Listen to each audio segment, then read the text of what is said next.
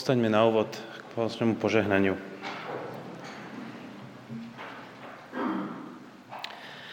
Nech nám všetkým, hľadajúcim aj hľadaným, nachádzajúcim a nájdeným, utekajúcim a bojujúcim za slobodu, ďalekým aj blízkym, trojediný Boh udeli milosť a požehnanie. Nech nás vovádza do pravdy, nech nás premieňa láskou, nech nás rozvezuje slobodou v Kristovi Ježišovi, našom pánovi. Amen.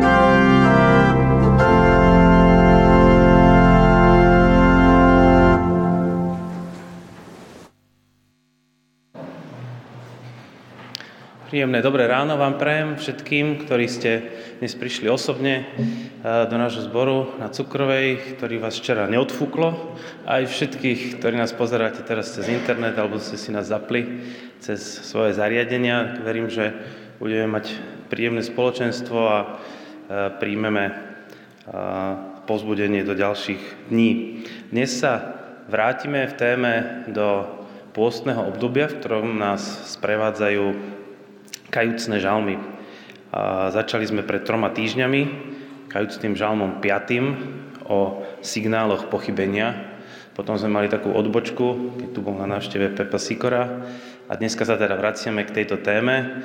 A keď ten prvý bol prvý žalm, 5. z tých kajúcných, tak dneska bude posledný z tých kajúcných, to je 143. žalm. Názov dnešnej kázne je Dobré pokánie.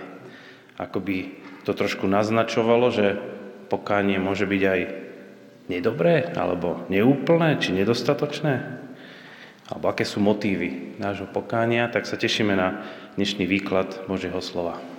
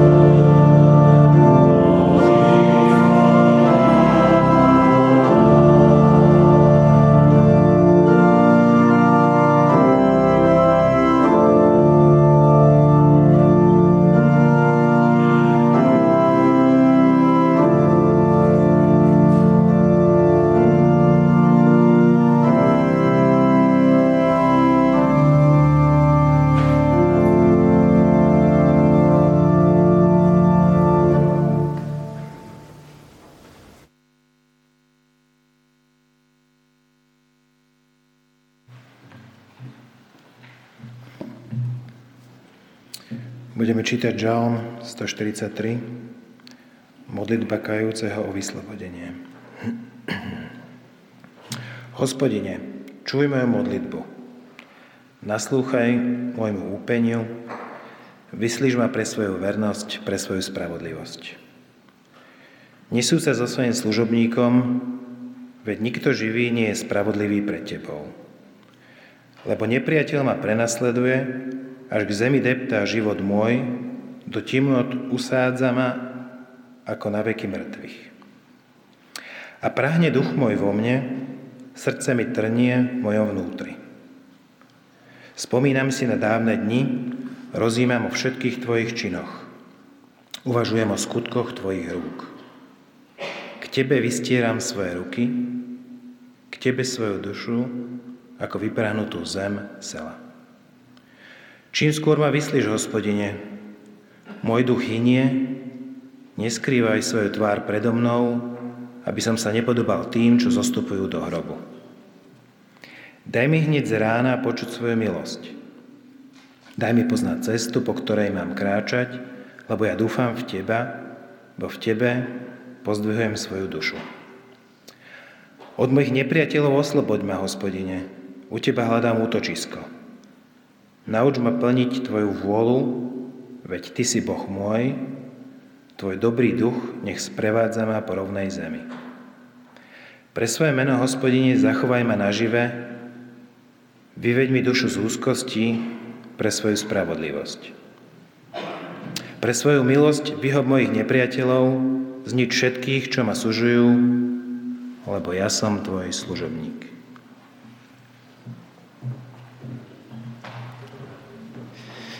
Povstaňme k spoločnej modlitbe.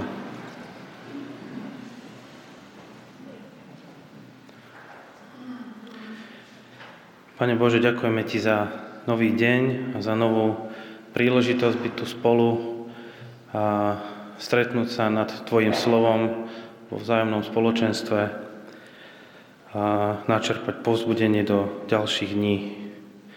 Ďakujeme Ti, že máme na to príležitosť, že našej krajine je pokoj a mier. A tak chceme prosiť za všetkých tých ľudí, ktorí to tak nemajú a majú rôzne problémy, či existenčné, alebo aj mnohé iné. Prosím ťa, aby si im bol blízky. A pomôž sa tiež pozerať na naše životy vlastné, tak ako žalmista, aj v situáciách, keď si zúfame a keď vidíme problémy alebo uh, veci, čo nás gniavia, vidíme naše vlastné omily alebo situácie, keď sa vydávame vlastnou cestou preč od Teba. Nauč nás, prosím, plniť Tvoju vôľu a počúvať Tvojho ducha. Veríme, že Ty nám dávaš rôzne zastavenia aj v našich životoch, ktoré nám pripomínajú našu vlastnú nedokonalosť a ukazujú na to, že sme slabí a zlyhávame. Ale tiež verím, že Ty nám ukazuješ aj nádej a radosť z toho, keď sa navrátime k Tebe, keď olutujeme eh, to, čo sme spravili. Tak prosím, pozbuduj nás aj dnes cez svoje slovo, cez piesne a cez zájomné spoločenstvo, ktoré spolu máme. Amen.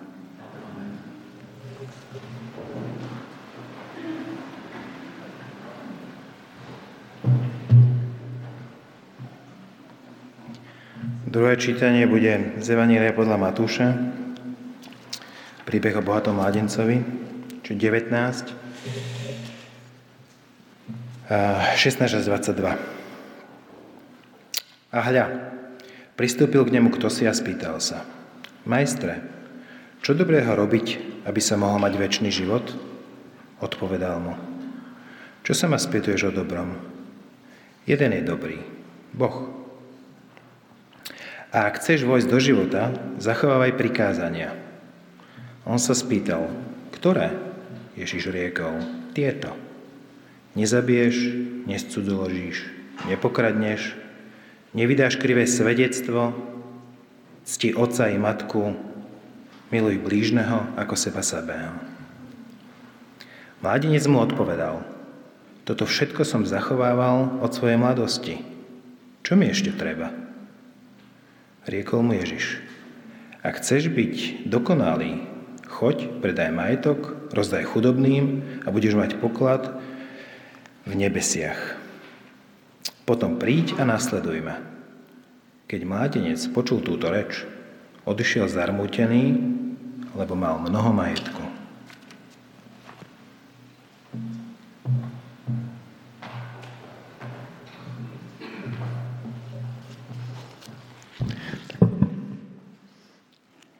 Prajem všetkým dobré ráno.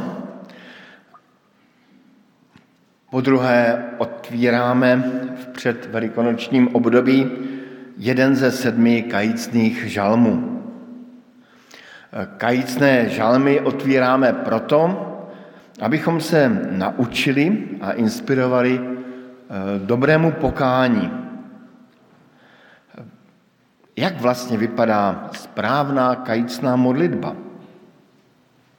Je to nářek, bědování nad sebou, je to opakování prozby odpust, je to nějaký smutek.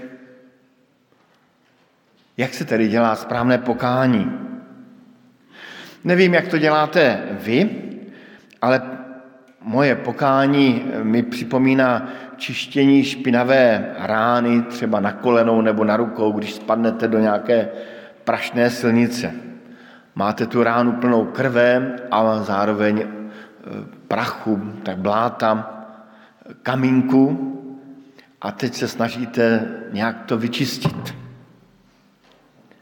Ehm, někdo tak opatrně pod vodu, drsnější, na to jdou rovnou, že vezmu takovou kevku nějakou, nejlépe tu, tu na zem a teďka to tam e, pořádně e, čistí. Takový ti jemnější na to jdou pinzetou, jemným hadříkem, desinfekcí. Podobně i já čistím svůj život. Hledám motivy svých motivů, motivy motivů a opakovaně to předkládám před Boží tvář. Často opakuji odpust, odpust, odpust. Tento kajícný žalm je ale úplně jiný. A v tom pro mě byl velmi eh, jako sympatický a, a velmi inspirující. Nenacházíme v něm vlastně nikde prozbu odpust nebo Bože smiluj se. Není tam ani výčet vin a hledání příčin, proč jsem se provinil, jak to ve mně vzniklo.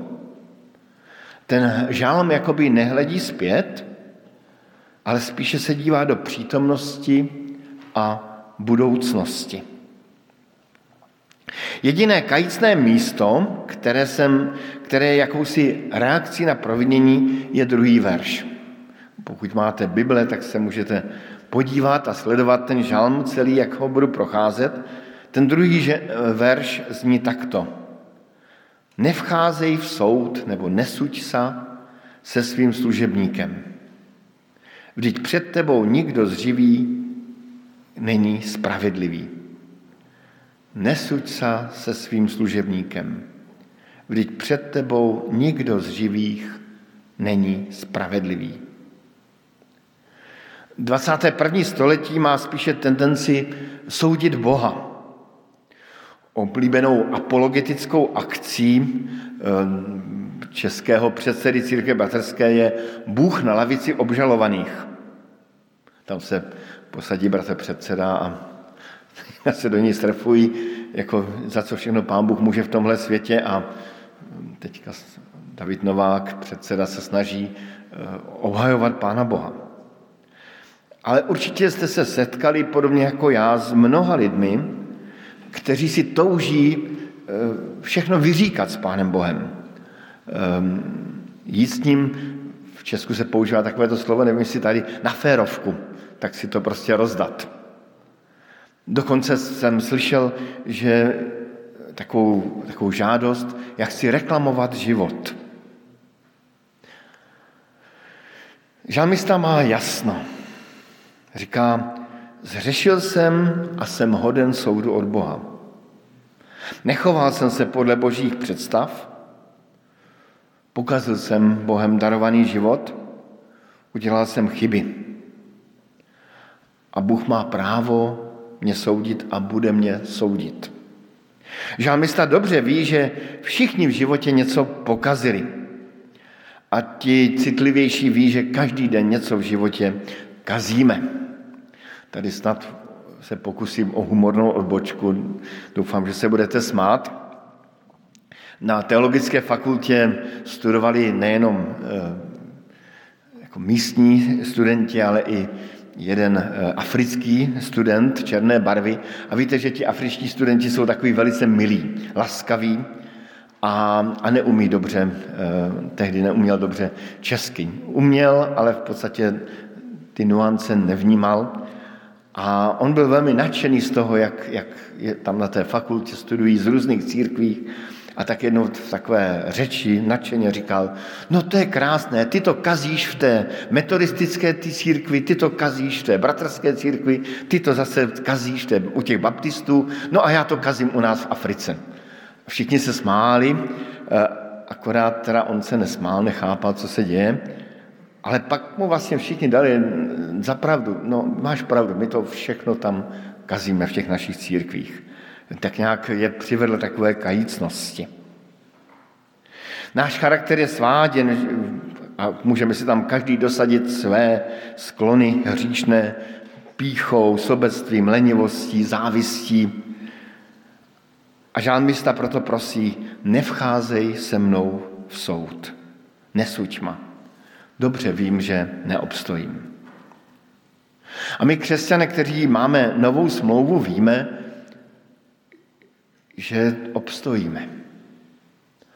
Protože samotný soudce, Pán Bůh, nám v Kristu daroval svoji spravedlnost.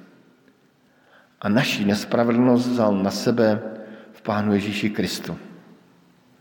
To je to evangelium, kterému věříme a které žalmista ještě neznal. Ale tušil, že musí existovat nějaká cesta ven. Cesta z hrozby božího soudu. Proto prosí, nesuď ma. Podle čeho žalmista poznal, že hřešil? Ve svém svědomí? Možná, ale zdá se, že to žalmista pochopil z okolností života. Život se mu prostě nedařil. V jeho životě se objevili nepřátelé, doslova nepřátelé jeho duše, pak na něj padlo cosi jako deprese, říká, můj duch chřadne, nebo srdce mi tuhne, to je verš šestý. Žalmista má pocit, že pán Bůh před ním skrývá svoji tvář ve verši sedmém. Když člověk dělá špatné skutky, kazí ten svůj život, tak, ehm, tak ztrácí duchovní zrak. Nevidí, nevidí, že, že pán Bůh je s ním, a pro věřícího je to strašný pocit, když, má, když vnímá, že Pán Bůh se mu vzdálil. To jsou ty signály, kontrolky, které svítí v našem životě a jakoby volají, je něco špatně. A je dobře, že takové signály vnímáme. O těch signálech jsme mluvili před třemi týdny. Co je ale mnohem zajímavější, je vývoj celého kajícného žalmu po úvodních prozbách Alkání jakoby žalmista ve své mysli ještě během té modlitby povstával z těch chmurných, smutných nálad. A to je mi právě velmi eh, jako sympatické na tom žalmu, že žalmista nezůstává jen u svého hříchu a u své viny, že žalmista není hříchocentrista, ehm, ale dívá se dál a chce ehm, nějak pokračovat dál. Podobně jako i, když se vrátím k tomu příkladu odřených rukou nebo kolena, tak prostě dokonale se vám to nepodaří vyčistit. Vždycky tam něco zůstane. A musí se to nechat tak trošku vyhnít, vyhnisat. Žít třeba i s trochou nečistoty, ale žít dál A ne stále se vracet k tomu, já jsem takový špatný člověk, já jsem takový špatný člověk. Víte, bratře kazatel, já jsem velmi hříšný. A jak ten žalmista povstává? Nejdříve vzpomíná ve verši pátem na zašlé dávné dny. Vzpomíná na to, jak pán Bůh byl s ním a jak v jeho životě pán Bůh konal svoje dílo. To je velmi důležitý moment, připomínat si, co pán Bůh v našem životě dělal. Právě obyčejná vzpomínka nám může velmi dobře pomoci odrazit se ze dna. Tady bych si dovolil použít takovou postní ilustraci. Významný český obezitolog, doktor Matoulek, dneska už docent Matoulek, ten je takový stoupencem toho, že e, není přítelem nějak diet velkých, říká, že svým pacientům i klobásky povoluje, jenom malé a jednou týdně, ale to už je věc jiná. A, e, ale naopak pozbuzuje k přidání pohybové aktivity. A tím, že člověk nejlépe docílí schudnutí. A říkává, že právě ta jeho terapie funguje u těch lidí, a on často pracuje se staršími lidmi, eh, kteří kdysi v mládí z radosti dělali nějaký sport, který je bavil. Protože i ve středním věku nebo v seniorském věku se jim najednou v paměti vynoří ten dávný pocit, že to vlastně bylo nesmírně příjemné, když běhali, když pádlovali, když ehm, dělali atletiku. A ta vzpomínka je potom přivede k rozpohybování. Já jsem se na to vzpomněl minulý týden, kdy jsem měl takovou svížnou procházku a najednou jsem si vzpomněl, že jsem kdysi také běhával. Taková vzpomínka, pěkná vzpomínka, moc pěkná. A, a to je právě dobré, když si člověk vzpomene minulé doby. A to zřejmě udělal i ten David. Vzpomenul si na to, že to vlastně s Pánem Bohem bylo nesmírně hezké jakoby se nadýchnul a potom nezůstává v těch vzpomínkách. Když člověk v tom zase zabředne, tak, tak přichází vzpomínkový optimismus, což je taky možná cesta vedle. Ale žámista už se dívá dopředu. V osmém verši říká, ohlas mi z rána své milosedenství, nebo svoji laskavost, neboť doufám v tebe. Tedy žalmista se touží znovu vrátit do dní, kdy od rána věděl, že je s Pánem Bohem. Jak to jinde žalmista říká, sotva prosit, procitnu, jsi Bože se mnou. Pocituje touhu nežít ve svých cestách, ale touží po božích, správných, dobrých cestách. Říká, dej mi poznat cestu, po níž mám jít. Dej mi poznat cestu, po níž mám jít. Tady už vidíme, že že jakési jaro pokání. Jan Křtitel v Novém zákoně vyzývá, abychom nesli ovoce pokání. A tady ještě v průběhu té kajícné modlitby, jako kdybychom viděli květy, ze kterých potom zejde to ovoce.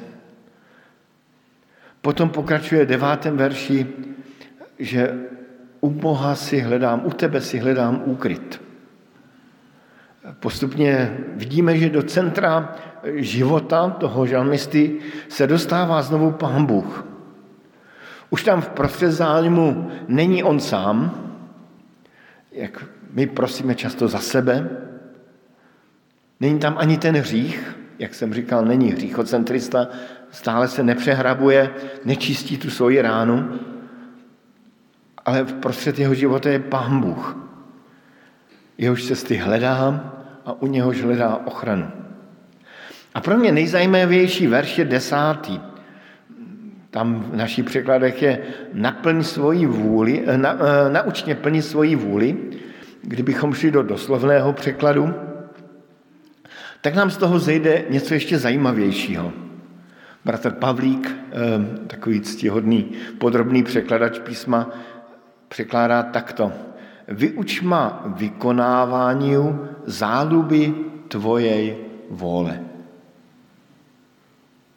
Tedy žalmista netouží jen po jednoduchém a tupém dodržování boží vůlí a boží přikázání, ale touží potom, aby měl zálibu, touhu, radost z boží vůle.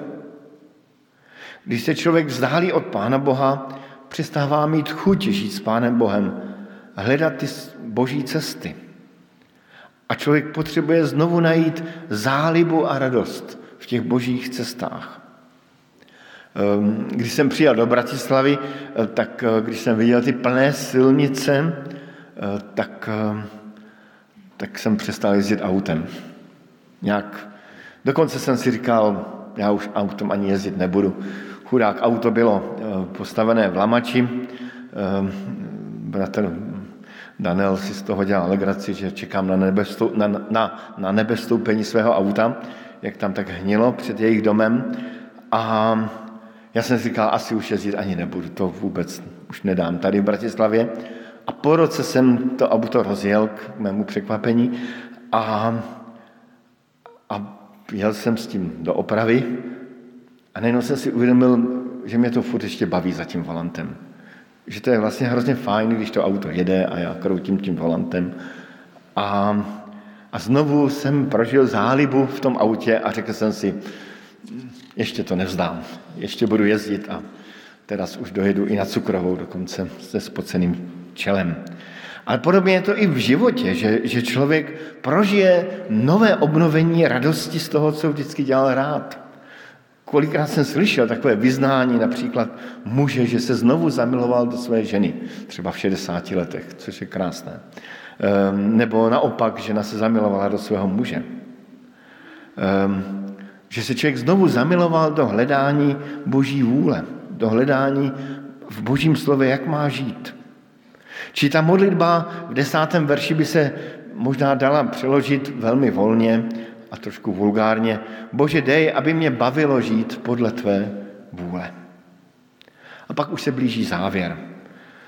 Všimněme si, že v závěru, v tom verši desátém, jedenáctém, je ten závěr velmi podobný modlitbě páně.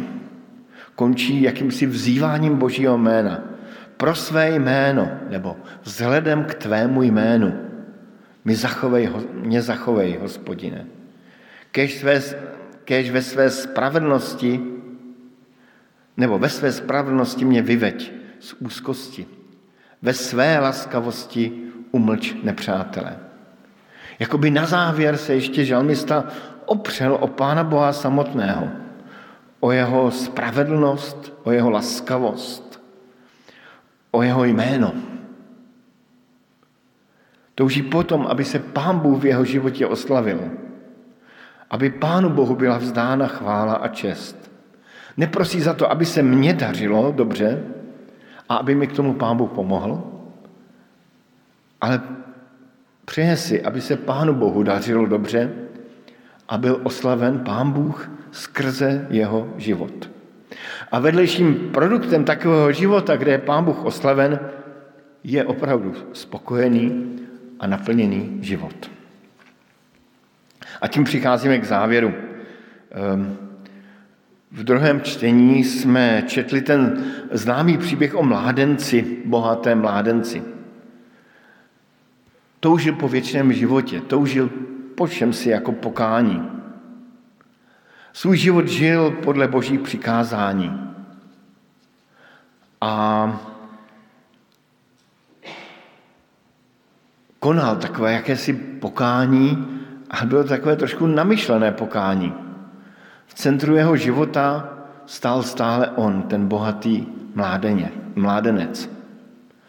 Zřejmě si ani neuvědomoval, svůj hřích a svůj hřích ani neviděl. Pokání může být opravdu špatné pokání, vnější, povrchní. Reformátoři používali velmi pěkný termín, říkali účinné pokání. Naše pokání musí být účinné. Účinné pokání zřejmě začíná už v samotné modlitbě, která se stává více orientovaná na Boha a jeho cesty. Když člověk v modlitbě opouští sám sebe, opouští svůj hřích i soustředění na svůj hřích a proměňuje se a začíná žít touhou po dobrém životě, ve kterém je Pán Bůh oslaven. Vyuč ma vykonávání záluby tvojej vole. Tedy dej, aby mě bavilo žít podle tvé vůle. Nauč mě té radosti žít podle tvé vůle. A to je zřejmě dobré a účinné pokání. K tomu nás vyzývá ten žalm číslo 143. A mě nezbývá, než vám i sám sobě popřát krásné, krásný, radostný boží čas půstu a kajícnosti. Amen. Tak jste si mysleli, že kázání skončilo, ale ono neskončilo. Ne, já dávám na závěr domácí úkol na dnešní odpoledne nebo během týdne. Zkuste se podívat do toho žalmu a je tam ještě jeden pohled zajímavý. Zkuste se sledovat, jak se tam stále mění moje tvoje. Moje tvoje, moje tvoje. Z toho by se asi dalo udělat další kázání, a, ale to už by bylo moc dlouhé. Tak to nechávám jako domácí úkol pro vás doma. Sledujte moje, tvoje, jak se to tam přeskakuje. Tak teď už. Amen.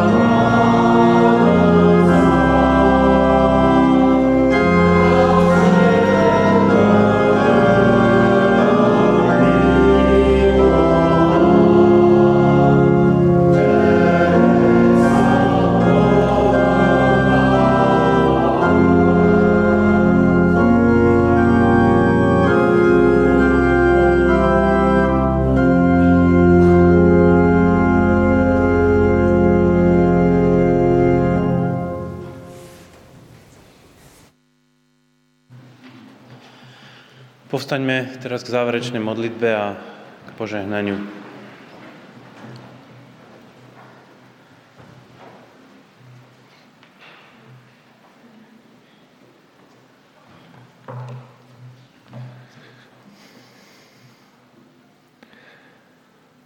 Pane Ježi Kriste, tak eh, ťa prosíme, aby si záľubu skúmaní Tvojho slova Tvojej vôle pre náš život prepojil a vzbudil nás s našimi každodennými vecami, ktoré prežívame.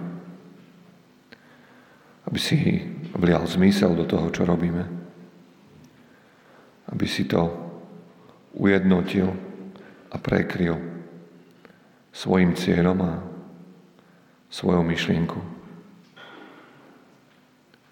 Tak ťa prosíme o to zastavenie a, alebo pokánie, ktoré nám kladeš do cesty, aby sme svojmu životu dali nový smer a nové naplnenie či zmysel. Amen. Bože, pomôž nám vidieť aj v týchto ďalších dňoch, kedy kazíme život sebe alebo aj iným okolo. A pripomínaj nám naše chvíle blízkosti s Tebou, aby sme mali záľubu v plnení Tvojej vôle a aby naše pokánie bolo úprimné a čisté. Amen.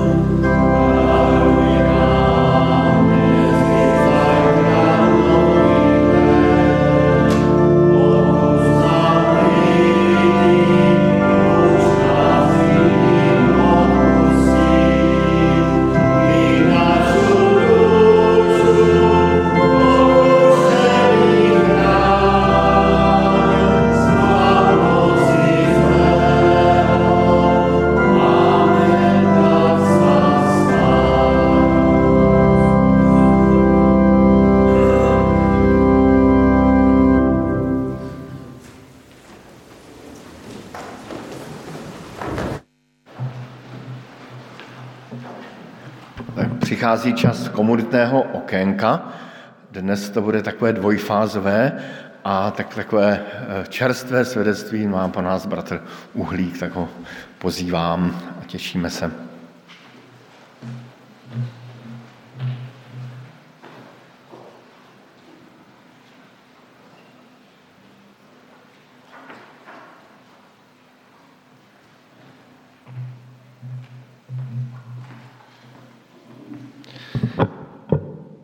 Bratia a sestry, využívam túto príležitosť, keďže sme komunita, aby som zdieľal skúsenosť z tohoto posledného týždňa s vami. E, tento týždeň nebol pre mňa ľahký. Balansoval som medzi životom a smrťou a tak chcem aj v tejto komunite poďakovať Pánu Bohu, nášmu nebeskému Otcovi, za to, že ma zachoval. A chcem tiež poďakovať všetkým tým, ktorí sa modlili za mňa tento týždeň, nesli toto so mnou a s našou rodinou. To je sila komunity, to je sila spoločenstva e, církvy Pána Ježiša Krista. Nech vás všetkých Pán Ježiš požehná.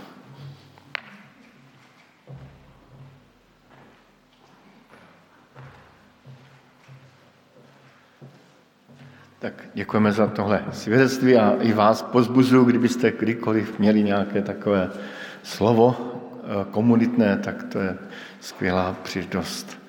A protože máme postní období, tak já, já bych rád, kdyby zase po roce se dalo prostor takové postní, postní aktivitě a poprosím Jakuba Uhlíka, aby o tom pověděl, protože mě tato aktivita velmi jako sympatická.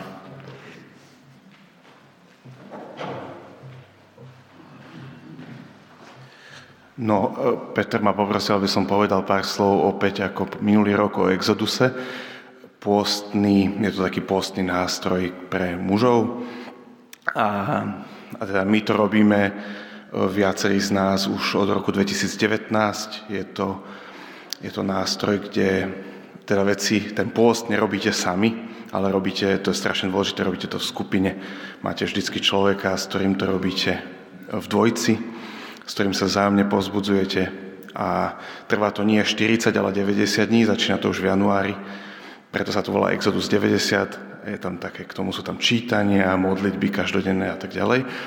Ako metafora je použitý Exodus, alebo teda odchod židovského národa a teda tá a prevzaté teda do našej reality je to oslobodenie sa od niečoho, ale smerom k čomu? Čiže ideme na tú púšť a rozmýšľame nad tým, že, že kam, kam ideme sa, alebo čo robíme s tým voľným časom, čo, e, čo je tá naša budúcnosť v úvodzovkách. Takže e, Peter povedal, aby som tak pozbudil, že je to jedna z vecí, ktorá sa dá robiť. Ja som predčasom sa dokonca rozprával aj s ľuďmi z iných zborov um, a minimálne raz som počul, že aj oni to tam skúšali a jedným z dopadov je ten, že tí muži sa tak viacej spoznali napríklad, um, že, to tak, ako keby, že to je najviac, čo im zostalo. Nie tie disciplíny ako sprchy, studené alebo uh, to, ale že to, že, že tí ľudia si viacej začali hovoriť veci. Takže asi toľko by som povedal.